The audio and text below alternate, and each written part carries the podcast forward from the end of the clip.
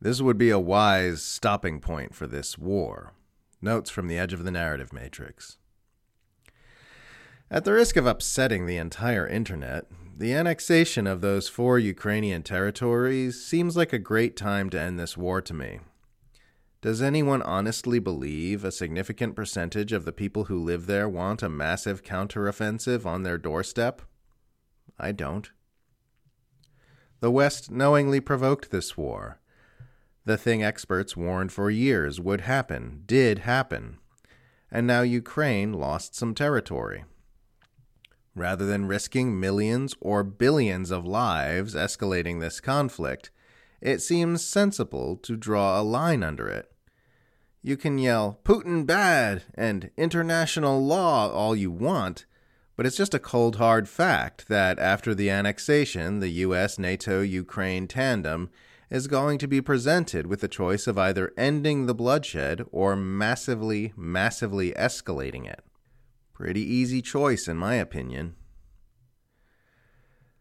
There are two kinds of people who want peace in Ukraine those who want it to come now via diplomacy, negotiation, and compromise, and those who want it to come years from now after pouring millions of lives into driving Russia out of every last inch of Ukraine's pre 2014 borders.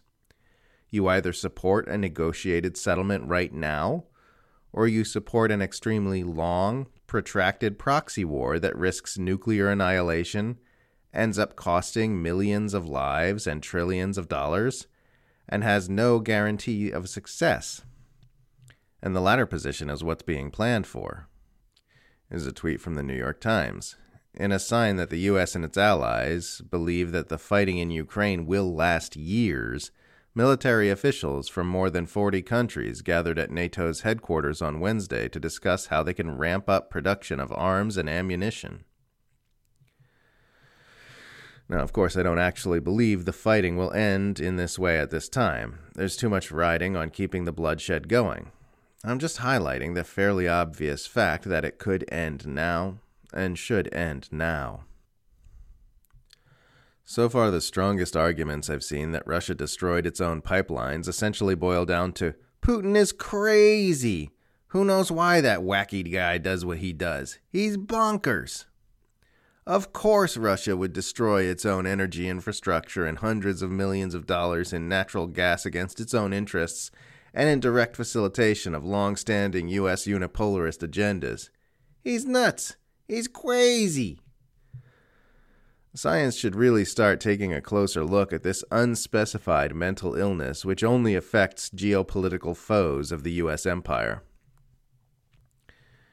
If we really believe Putin is so crazy and irrational that he's begun exploding Russian pipelines and shelling Russia controlled power plants, the strategy should logically be to simply stand back and let him bomb Russia back to the Stone Age.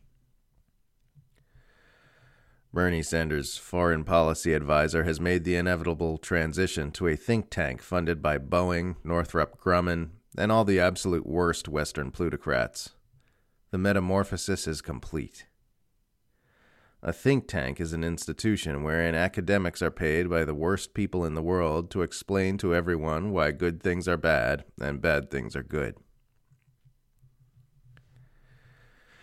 To want a healthy world is to want what the ego sees as a boring world peace, collaboration, and harmony instead of conflict, competition, and drama.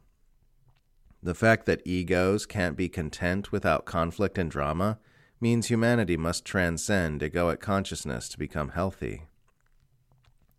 Our movies, shows, and stories all revolve around conflict and drama because most of humanity is enslaved by egoic consciousness, and conflict and drama are what egos find appealing. We're going to have to change that about ourselves to be able to live in a healthy world. If we remain in the same egoic patterning, it wouldn't matter if someone used a genie wish to make the world harmonious and egalitarian today, because we just ruin it instantly and return to our old modes of dysfunction. A healthy world can't exist without a conscious humanity. We're going to have to change, and we're going to have to change in all the ways that are least appealing to the ego. It's a hard sell but it's also an existential necessity because we're going to wipe ourselves out if we don't. And of course, a healthy world would not be boring.